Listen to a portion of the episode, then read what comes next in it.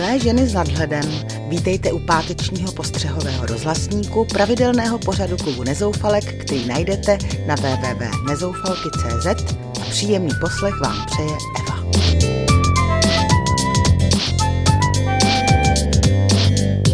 Co je nového? Pražskou Zlatou uličku možná přejmenují na Zlatý důl, do ordinací našich psychiatrů směřuje čím dál více zoufalek, a možná si i u nás budeme brzy pochutnávat na hmyzí zmrzlině.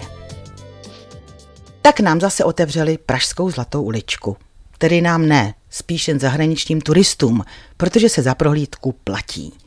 Proto zřejmě její oprava proběhla za pouhých třináct měsíců, zatímco jiné památky v naší vlasti dlouhodobě chátrají, protože na rekonstrukci nejsou peníze. Domečky mají novou kanalizaci i barevný nátěr, ale rudolfínskou dobu v nich nehledejte. Snad jen krčma s černou kuchyní upomíná na dobu, kdy sem vojáci z císařské stráže chodívali. Jinak tu najdete dům kartářky, zlatnickou dílnu, dům bylinkářky a dokonce i vzpomínku na období druhé světové války, kdy k domku číslo dvanáct schovával milovník filmu České filmy před nacisty. S filmem má dnešní Zlatá ulička mimochodem hodně společného. Barevné pojetí domků navrhl v padesátých letech, kdy se odstěhovali poslední obyvatelé, malíř a mistr animovaného filmu Jiří Trnka. Dnes se pro změnu kurátorem nových expozic stal Pavel Jiras z Barandovských studií. Za prohlídku tu dnes zaplatíte podle délky okruhu dvě stě padesát nebo tři sta padesát korun. Popravdě řečeno, za přehlídku artefaktů z Barandova je to dost, co říkáte. Statistici zveřejnili smutnou zprávu. Téměř půl milionu Češek a Čechů vyhledalo loni psychiatra. Za deset let to je nárůst téměř o polovinu. Ženy tvoří bohužel šedesát procent pacientů a výrazně častěji než muži se potýkají s afektivními, neurotickými a organickými duševními poruchami. Jak jsem si tu informaci rozšifrovala? Možná je to tím, že si toho emancipované ženy na svá bedra naložily příliš. Chtějí být úspěšné v pracovní kariéře, soupeří o své místo na slunci, aby zastínili mužské a ukázali jim, že na ně mají. A halasně dávají najevo, že ty chlapy vlastně k životu nepotřebují. Jenže pak propásnou možnost mít děti a trápí se. Nebo to stihnou, ale v tu ránu jsou zase v pasti, protože děti je brzdí v kariéře. Takže jsou v permanentním stresu.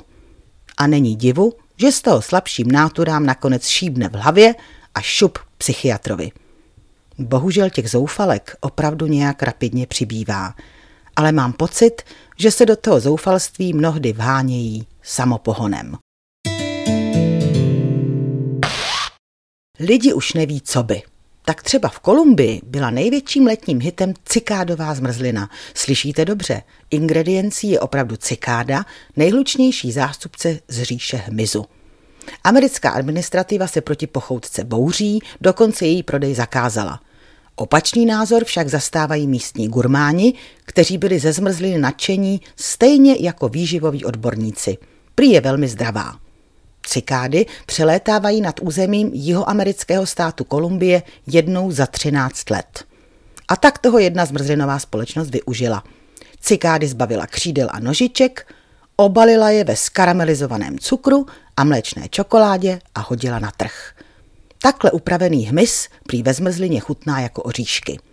V každém případě už je zmrzlina letos vyprodaná, příští várka prý bude v Kolumbii k mání až při dalším cikádním náletu v roce dva tisíce dvacet čtyři. Co kdyby se inspirovali naši zmrzlináři a vyvinuli zmrzlinu z komárů a ovádů? Tomu bych tleskala, aspoň by těch hmyzích agresorů u našich rybníků ubylo. I když já už asi navždy zůstanu u té své vanilkové.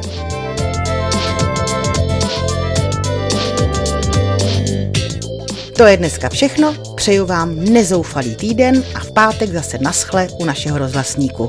Vaše Eva.